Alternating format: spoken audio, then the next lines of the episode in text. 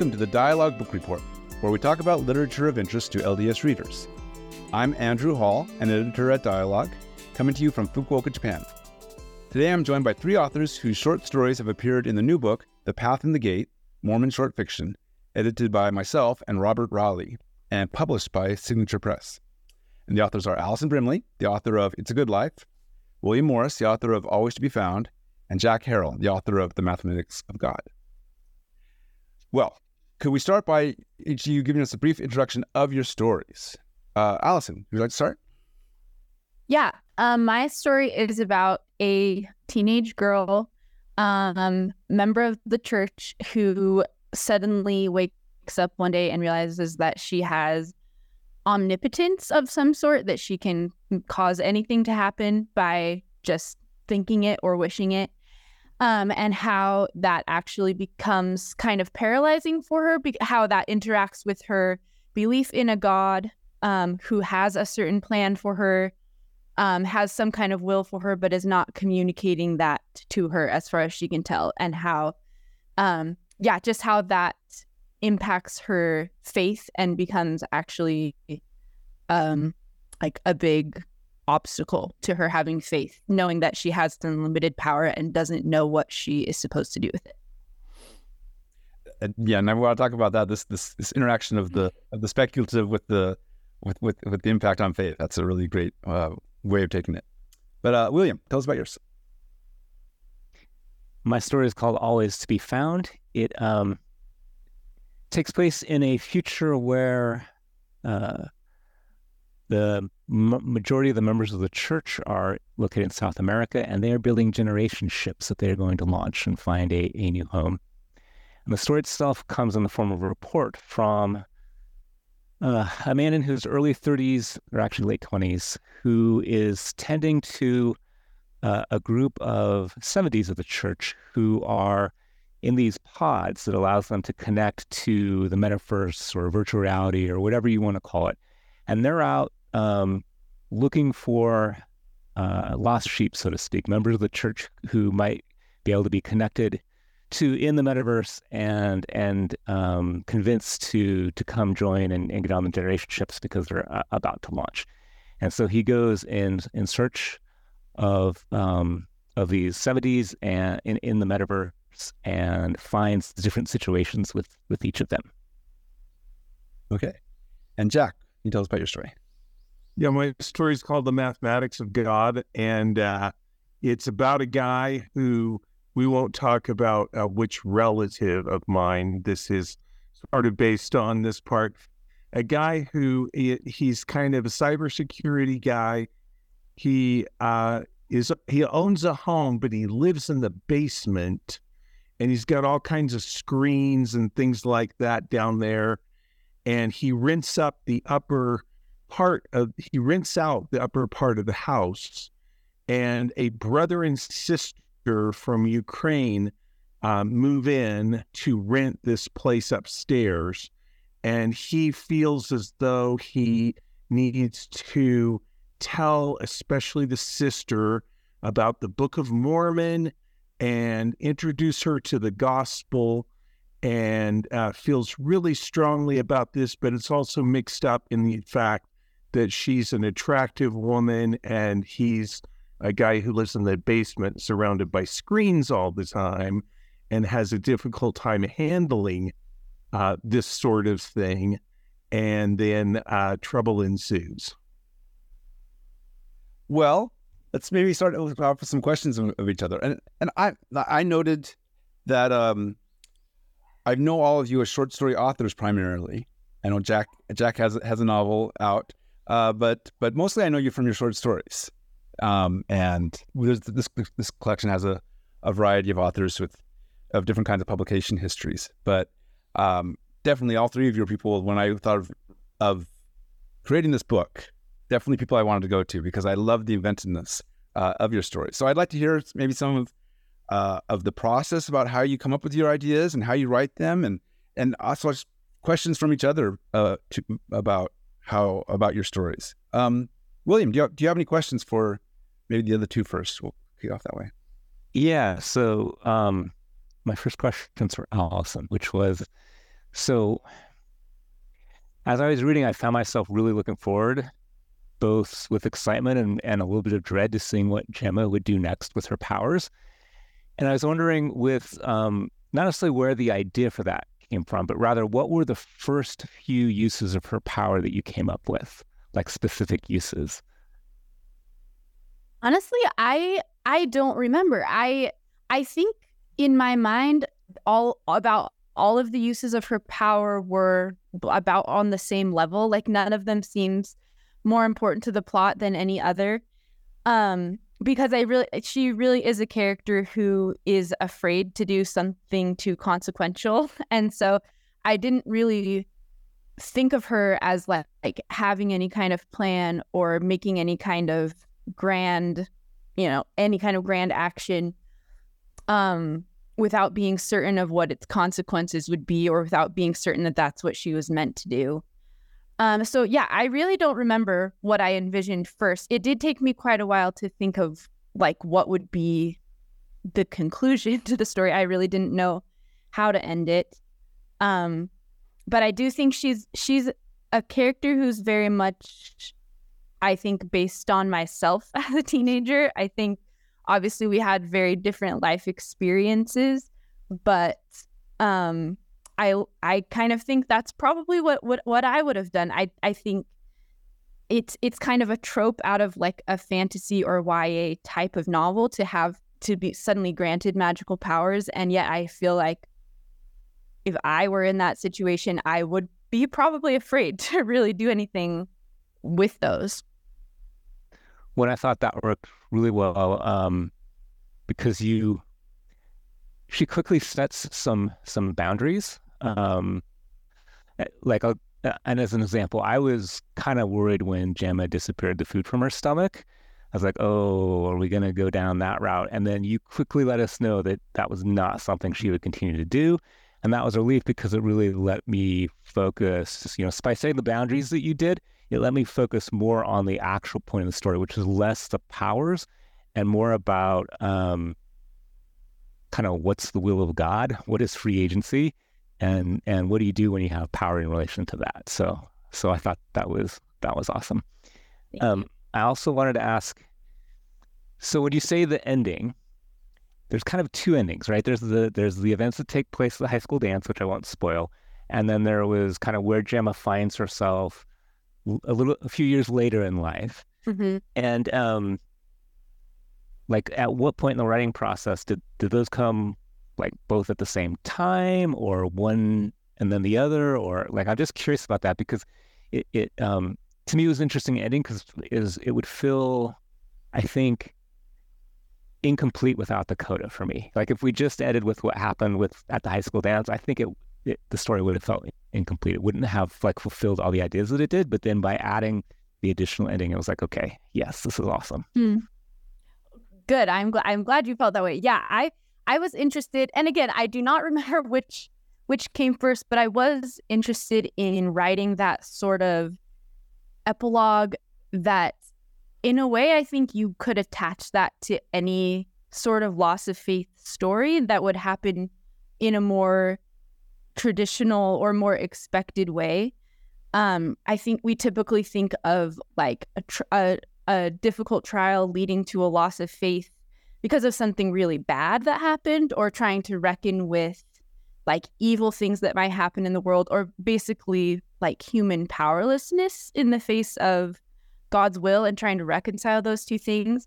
And so I was just interested in the idea of how actually having unlimited power might lead to the same type of faith crisis and the same type of sort of falling away um, and like in kind of in very mundane terms like just like I, I don't know i'm not really telling my parents about it. Like it's kind of this awkward thing between us. Like i stopped going to church. It's just very mundane but for um but like preceded by very unusual events.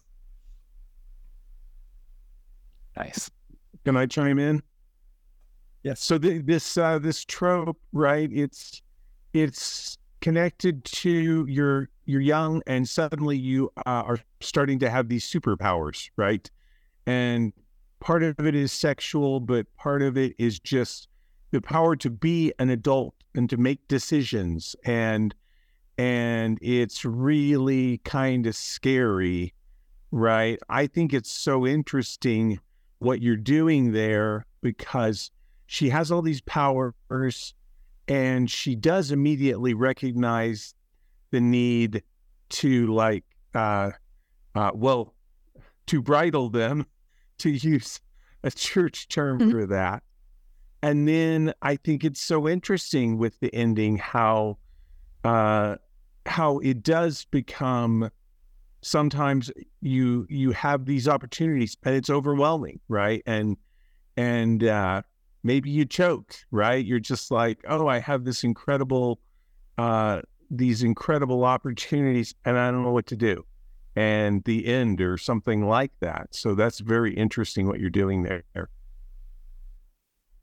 Yeah. Um yeah, that's a good point. I I really hadn't thought of it in in that context. I don't know if this is exactly what you're saying, but that a lot of these like more YA genre type of stories um could be somewhat metaphorical for the power and the crisis and all these changes that come with with becoming an Right. adult.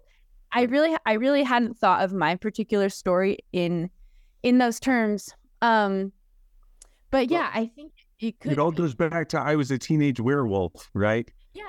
right where Yeah. you know hair is growing on my body and i'm freaking out Right. And yeah, it was it was very fun for me like as an adult now to write. Like I said, I think this character has so much in common with myself as a teenager and to just like go back and reconnect to a lot of the things that really did happen to me as a teenager, a lot of things that didn't obviously, but yeah, just like how would myself as an uncertain teenager with like one certainty, which is that God is aware of me and God wants something specific for me and that I need to figure out what that is. Like that is the certainty. And then everything else is just you're kind of on your own to to piece those two things together. Well, and um, so this is what where speculative using speculative fiction um, is interesting because you know sometimes there are readers and even sometimes on occasion authors who are tempted to, to take something speculative and really flatten it down into allegory. Mm. But that's not really what speculative fiction is. It's about. It, it's about actually keeping the complexity, at least for the most part, in my opinion, keeping you know some of the complexity of, of realism, but with heightening certain things, or or taking certain ideas and saying, okay, how can we make this extreme or interesting or different or weird? And so, um, because I, you know, I'm not necessarily interested in reading allegory, but I want there to be ideas and I want there to be symbolism in the story. And so, which is all a way of saying that, like, I like it when authors are confident in their use of the speculative.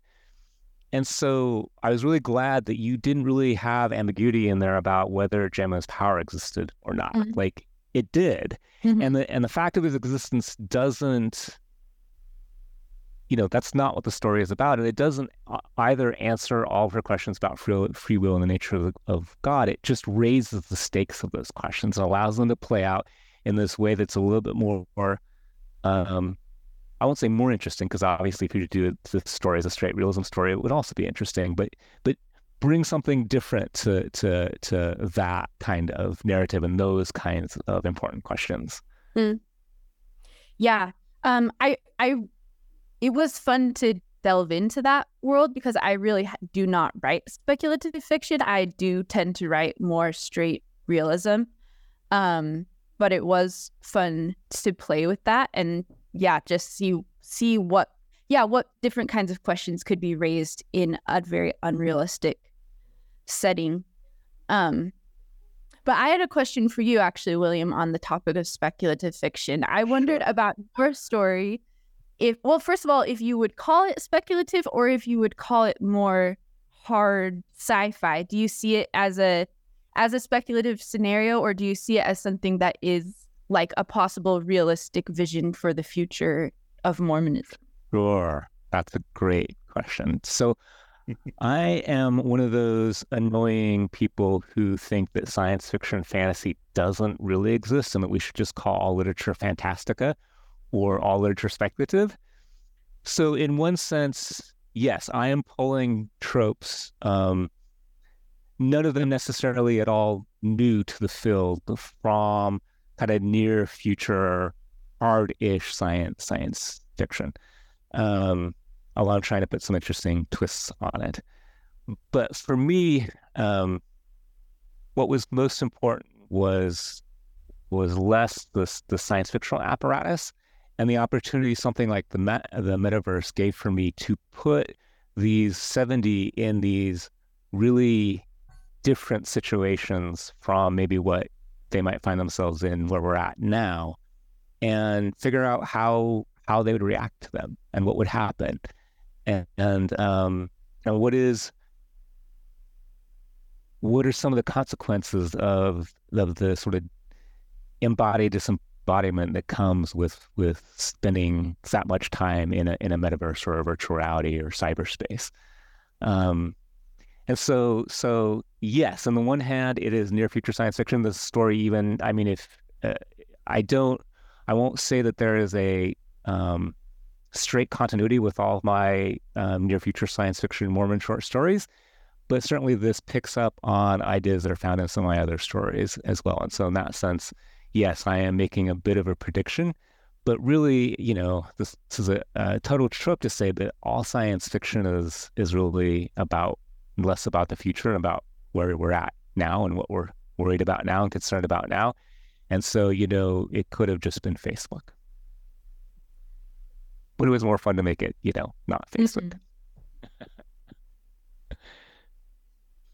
okay, well, let how about um, well, William, do you have a question for Jack, and then, then maybe Alison too about their stories? Yeah, I'm gonna. So this is this is about your story, but it's about other kind of works from Mormon literature, even beyond Mormon literature, which is why is having a main character who is interested in bringing together kind of faith and science and technology or, or philosophy or some some strict discipline and smashing together so compelling? That's a great question. That's such a great question that uh, I'm going to have to think. Well, I think just beginning from this story, uh, I just started with where this guy is, you know, and and like I said, I do have a relative who uh, he does work, distance work, and and one day we went to visit him, and we go into his, we go around the back of the house downstairs. We walk into this living room, and there are like nine screens all over in the living room and on the kitchen counter. And uh, he said he goes into work like once a month or something. And so, you know, I was just like, whoa, this is uh, I don't know what I think of this. and and so, you know, just beginning with a character like that, uh, and that's just kind of where I took it. And and then wondering, yeah, who lives upstairs? And this guy really was renting out the upstairs to a woman and so on. So yeah, why is it compelling? Uh, well, I guess it's compelling because uh, it's the world we live in, right?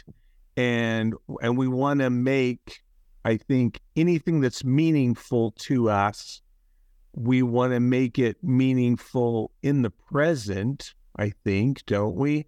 We don't. No one wants to live in the past. So if there are things that are important to me now, uh, I could try to just uh, say I'm not going forward with the future, but that's not very healthy.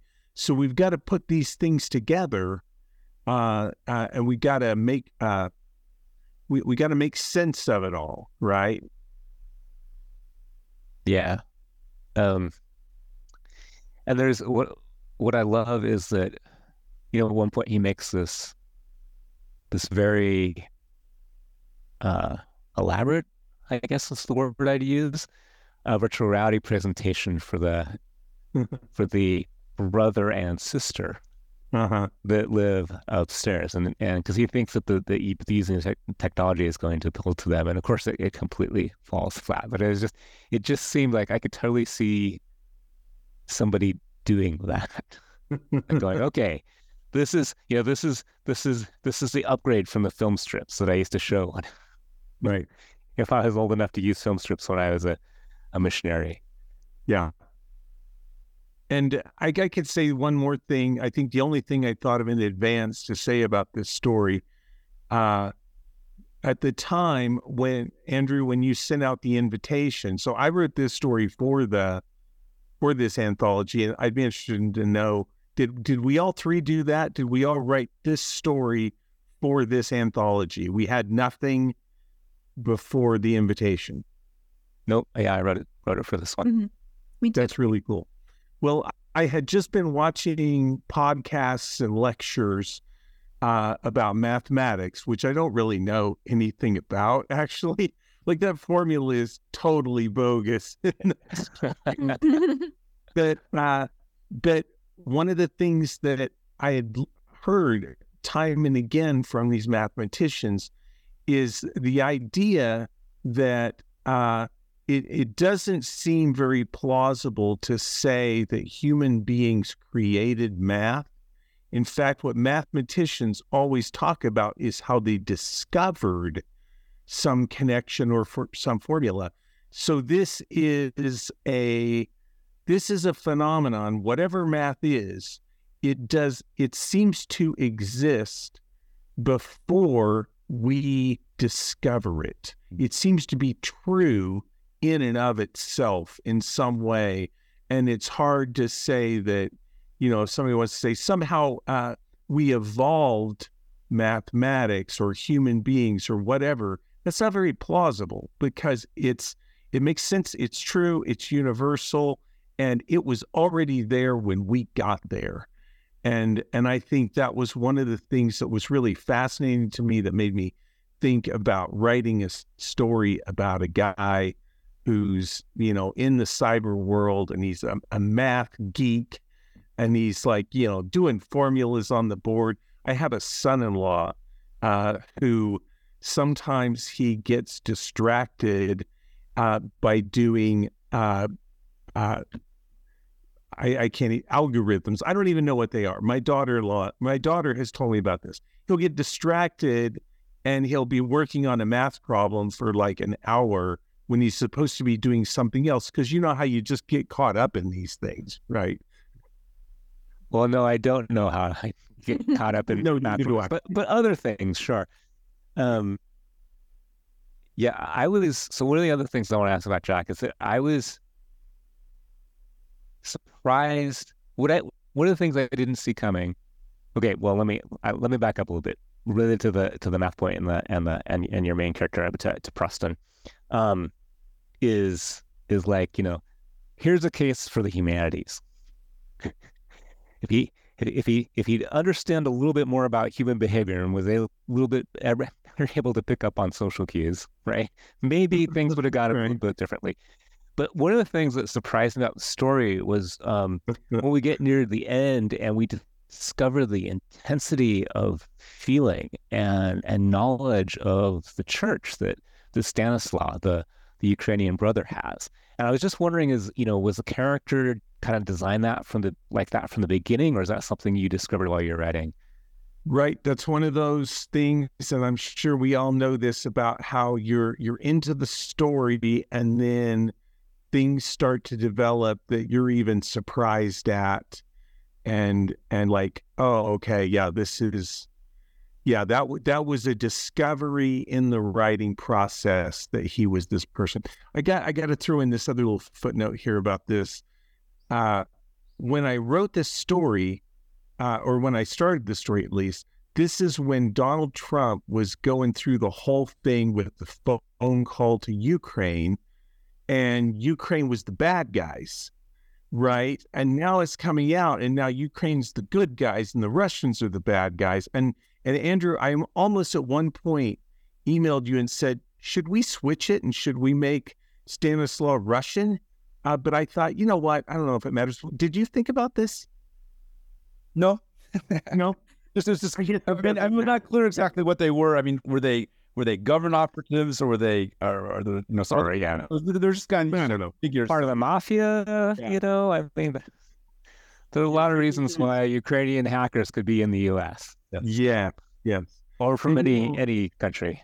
on that too, I think there's uh, some virtue as a storyteller in saying like, I don't even know what these people are myself because it doesn't matter, and uh, and all the more fun, you know. So if you ask, you know, who are they really? I would say I don't know.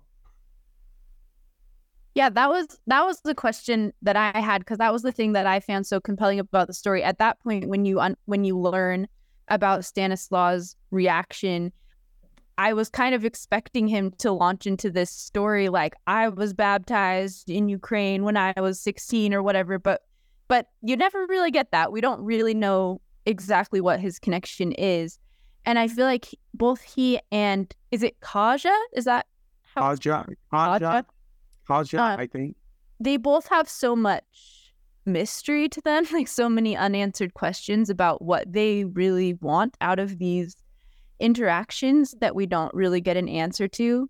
It just seems that this is such a such a failure of missionary work on the part of the narrator that that the reason that we don't know much about them is because he doesn't know. He's Yeah. he's he's consumed with like it's clear to me that Kaja in their conversations, she doesn't care about math. She doesn't care about about the Book of Mormon.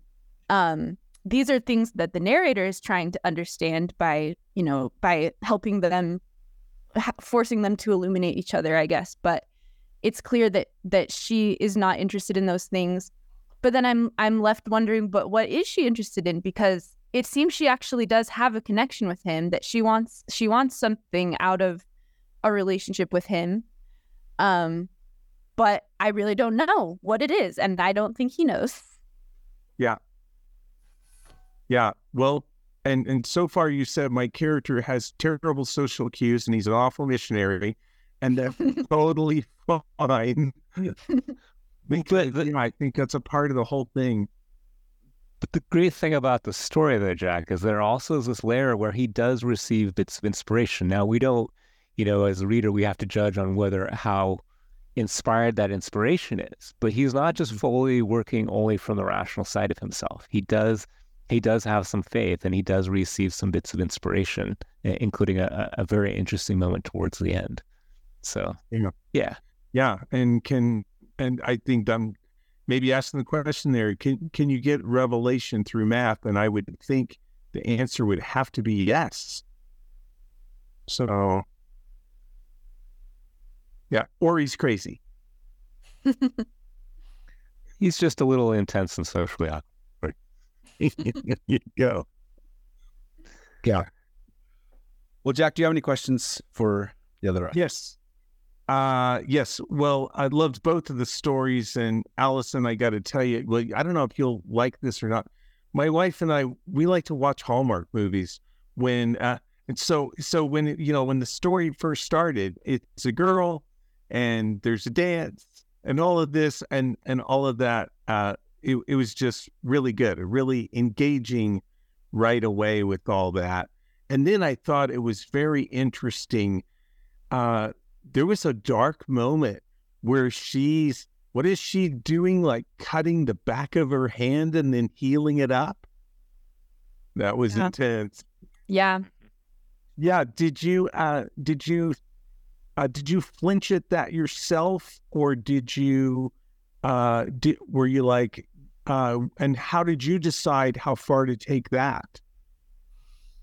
Yeah, I think um yeah, there I guess there's a couple of those moments and like William mentioned the evaporating food from her stomach I think is another kind of similar one where it's like these are are ways that we know like teenagers do engage in these behaviors and if given unlimited powers like what would they actually do um to themselves but again I guess I was I don't know. Again, I guess I was just trying to access my own uh, psyche as a teenager. And I think, fortunately, I did not struggle with those kinds of actual like self harm behaviors. Um, I feel like I was fortunate to be um like pretty mentally healthy as a teenager, but again, I was just interested in like William mentioned those those boundaries that she places on herself because she's afraid to take things too far. And and and those kind of things just fall fell into the category of like I'll try it once because I can and it's weird that I can do this kind of thing to myself with no consequence. Um but yeah, I wasn't really I wasn't really trying to explore like how much damage she could do to herself or to other people, but rather like how like what what it, what is her mental state that she is so concerned with not doing any kind of damage, even with good intentions. Yeah. Yeah, there's certainly a moment in this story where it's as a reader, I'm like, okay, we're not messing around now. You know, this is serious stuff. Yeah. Yeah. Yeah. And I think that um yeah, I I guess I just felt I had I had to up the stakes. It's it's hard to write about a character who is afraid to act because at some point it's like, why are you the main character of the story? Like, what are you actually going to do? Um, so I knew that she had to do something, but something that was consistent with who her character actually was. Yeah. So I do have a question for William too. Okay. Yeah. So uh, I don't read uh, a lot of science fiction. And so, how do you decide as a writer? You know, this is going to go in an anthology with a bunch of other stories that may not be like this at all. So, how do you decide uh, where you're going to have a comma and then explain what that fancy word is, or where you're just going to let it go and say, you know, they're going to get the gist of it and it's going to be fine. How do you make that decision? Sure. That is, uh, um, well, so I am in the situation where I write, I, I write science fiction, um, Mormon science fiction. I write Mormon faithful realism. I write weird Mormon stories. And, uh, um, and it's always a question of how much do I explain with it? All three of them, actually. And and so with the with the science fiction, I figured that a I would stick with somewhat fairly well known tropes of um, you know bodies in a in a in a in pods or whatever however you want to picture them you know hooked up to to things to to, to the mechanisms that will keep them alive but um and the, and then and then able to directly access some sort of a cyberspace experience. Um, and so I always try to err on the side of letting the reader figure it out um, because it's, um, I just, I hate over explaining things. Um, however, one of the things that I did with this particular story is I did put it in the form of a report. And the beauty of using a format like that is that it allows you to do some exposition and explain some things, right? In a way that isn't just like um, the old, you know, old science fiction trip of, well, as you know, Bob, the, you know, uh, potentiometer does this and this and this, you know, and, mm-hmm. and so and so that was part of what made in my in mind the story work was was being able to turn it into a report and and so that I could focus on just the the the kind of the narration that I felt I needed to focus on in order to t- tell the story and and not worry about any mechanisms that you know are about how he you know the the narrator gets from A to B or what happens in, in between and he can just kind of summarize the parts he needs to summarize and go into more detail on the parts that he needs to go into more detail on. What? I was wondering I I this story um, reminded me somewhat of like a George Saunders story. I wondered if you, if he was, he is an influence on you at all. I've read a little bit of George Saunders, not a whole lot. I would say no. However, there is a whole group of writers who I would say are more towards genre from where George Saunders mm. is mm-hmm. that are influences.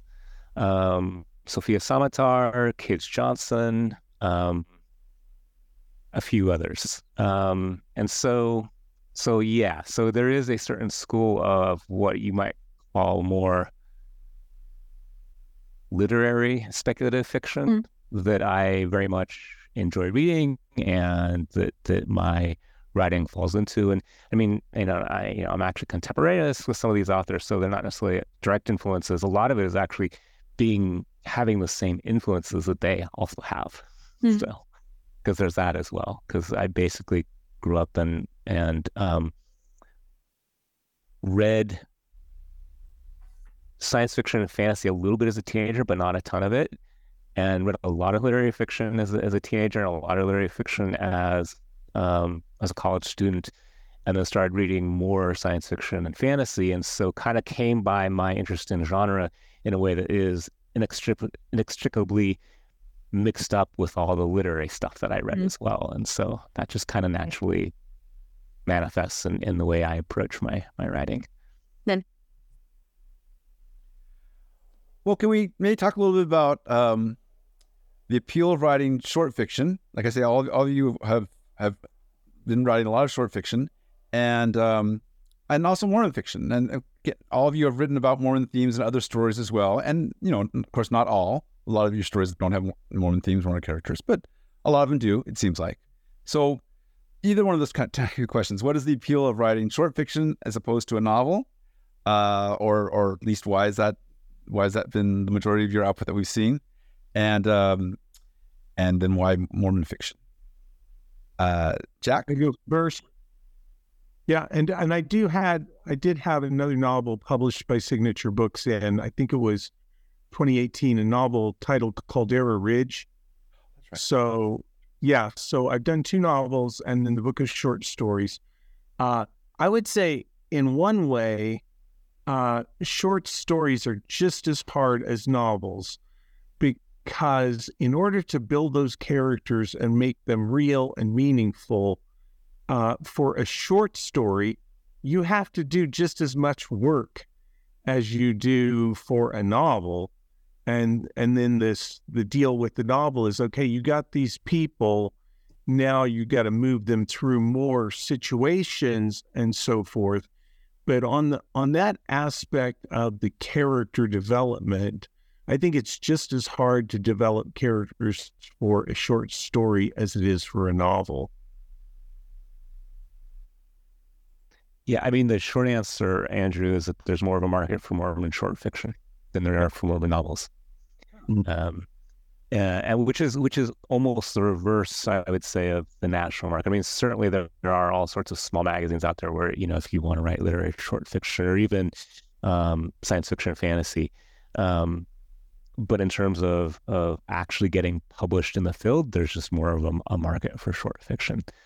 But also, it it, it to, to Jack's point, yes, it, you you have to be able to you know it takes a lot of work to conjure the characters in the world, but it is less of a grueling grind to write.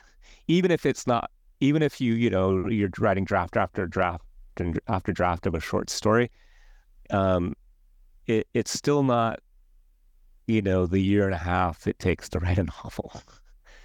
um, and so, and so that is another aspect of it. And, and I would, you know, and most, most Mormon writers do not have the luxury of, of being able to write full time um, and so and so because of all those factors, uh, you know, I, I, I want to give you an answer that says, oh yes, because you know I feel called to the short story, and there is an aspect to that. I I like writing short stories. Short stories is a really interesting form because um because you can take uh you know we see this I think in all three of our stories. You can take these situations that are really interesting and unusual and kind of push them to a certain extreme and sustain it right in a in a in a this concentrated nugget and there's just a, a lot of satisfaction in doing that but part of and i'm a big believer that part of why writers should write is to be published and to find an audience and so you know i would love to see more of a, a market for the mormon novel and certainly having you know bcc press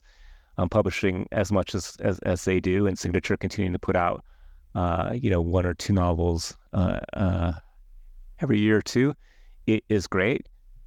but it's just not, you know, the market's not quite quite there. So that's my longish answer. Alison, Yeah. I, I feel I I have mostly thought of myself also as a short story writer. Um, but when I was pregnant with my oldest daughter, I thought I'm going to try to start a novel because I just know like writing is going to become more difficult for me and I want like a long-term project that will keep me engaged, something that I can leave and come back to as I need to. And my daughter is now about to turn 5. so it's it's been a lot more than a year and a half but and i've had another daughter since then. And so it's been it has been very sporadic but i have for the last five years really i have mostly been just working on one novel. And um so i personally am feeling excited to try and wrap this project up and get back to short stories because i have I feel like I just collide with so many character ideas and plot ideas, and I, I can't just keep stuffing all of them into one novel. So I want to kind of disconnect from that and like get back to writing in shorter bursts. Okay. Well, anything else anybody wants to say? Or questions that any other questions you have for the group? Really appreciate all the work you've done to put this whole thing together because you know like being completely from my own selfish point of view i have a story i'm pleased with and it's got a home thanks to your invitation so that means a lot Yeah. Thank you. Well, so we've been joined. Let me let me just introduce those those of you who've read these stories now and you're excited to read more. I'll just let you know that um so William has a collection that came out last year called The Darkest Abyss: Strange Mormon Stories. So then it's this this story really could have been in that in that collection. Uh, it fits It perfectly. could have. And there's another story from the same world, right? Another uh, of the ships that go to to another planet.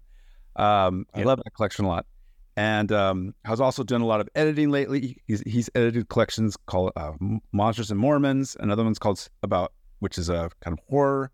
Another one called States of Deseret, which is alternative fic- fiction, and alternative histories. I mean, and uh, just has a new Irreantum issue out. Can you, can you tell us about that? What's the what's the Irreantum issue? So the Irreantum issue is is is a genre focused issue. It is mostly science fiction, fantasy, and horror. Um, although there is some humor, and um, and there is some.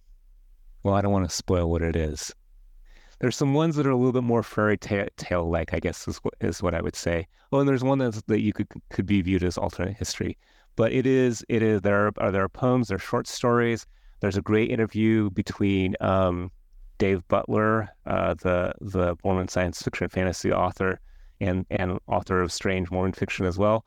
Um, interviewing Sandy Petersen, who is a, a game developer, um, worked on Doom, worked on the one of the very first role playing games called uh, Call of Cthulhu. A really interesting video conversation that you can watch, and then there's also a really interesting paper on Brandon Sanderson and the Book of Mormon. And so there, there's something for everyone in in in this issue, and it's available at um, well, if you go to the Association of Mormon associationmormonletters.org, uh, you can get the link to the that Irreantum issue. Okay, great. Yes, I've I've been diving into those, and I've really been enjoying them. Oh, can I pitch one more other thing, Andrew? Please. I also have a story out in Wayfare. I don't know if everyone, if all your listeners are familiar with with uh, Wayfare, which is a, a Substack publication and also a print publication. They've been running a lot of um, kind of spooky Mormon fiction during the month of October, um, and I have a story in there that is about a guy who kind of has some things in common with with the main character in Jack's story, in the sense that he is has a kind of an intense focus on technology and and and the world, um, and it also involves mushrooms. So I'll look for that. It's called filling the measure. It's it's the Wayfare has been really um, surprising. I mean, when they first came out, they said, "Oh, we might do mostly going to do nonfiction pieces and essays, and maybe we'll do a little bit of fiction." But this last year, they've been or last at least nine months or so, they've been doing one story a month, basically, at least one story a month, and so of, of short Yep. fiction. They really dived into it. So that's you know, w- along with dialogue and Irreantum and Sunstone, that's really opened up a new potential place, and and they pay right. Yes. Yeah, that's that's that's great. Alison is uh, I, I know you especially from from the stories that have won AML Short Fiction Awards, The Pew that was in dialogue, and Thin Walls that was in a a, a literary journal. Um, and so I, I, highly recommend those. The the Pew might be the easiest one to get uh, on dialogue since all the dialogue stories are available online. Um, and you're working on a novel. Is there anything else you want to promote? No, that's all I've got. Like I said, I'm working at a very, very slow pace right now. That's the stage I'm at in my life. So that's about that's about all I've got to talk about right now. Okay, great. We look forward to the novel. uh, Jack has, has been uh, the author of two novels, Vernal Promises and Caldera Ridge, and uh, a collection of stories, The Sense of Order and Other Stories. Uh, that I, I, I love that one very much. And then also Writing Ourselves, Essays on Creativity, Craft, and Mormonism, a book about writing. Uh, so look for those, everybody. Hey, Jack, what's what's the name? I'm just right now the the story that appeared in Irreantum that was about a, a, a member who meets somebody that might be the devil. Yeah, it's the title's "Calling and Election." Mm-hmm. so the guy says he's from Salt Lake City, uh, but some weird stuff happens. Mm-hmm. To say the least. That's an amazing story. I've always that's that's when we definitely come out and like say I don't know exactly what happened here, but so I highly recommend it. Good, good. Okay, um, let's see. I got a little. Thank you for listening to the Dialogue Book Report. This show is a part of the Dialogue the Dialogue Podcast Network, a collective of independent podcasts that promote inquiry into all aspects of the LDS tradition. Includes wonderful shows like Basin Hat, featuring Aaron Brewster and Eric Jepson. And it's produced and edited by Daniel Foster Smith, who also provides the music. And to hear more, go to dialoguejournal.com. Thank you, everybody. Thank you. Thank you.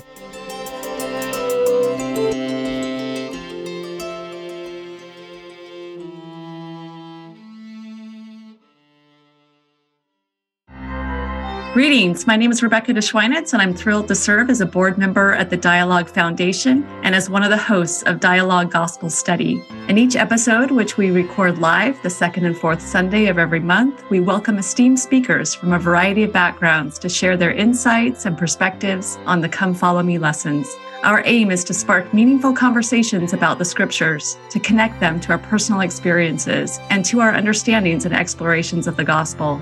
To stay in the loop with our upcoming lessons and this opportunity to engage with Mormon thought, culture, and belief, be sure to visit dialoguejournal.com and sign up for our newsletter. By doing so, you'll receive updates and timely links to join our live stream lessons. Additionally, you can catch up on our past guests and episodes by subscribing to Dialogue Journal on YouTube, Facebook, or wherever you listen to podcasts.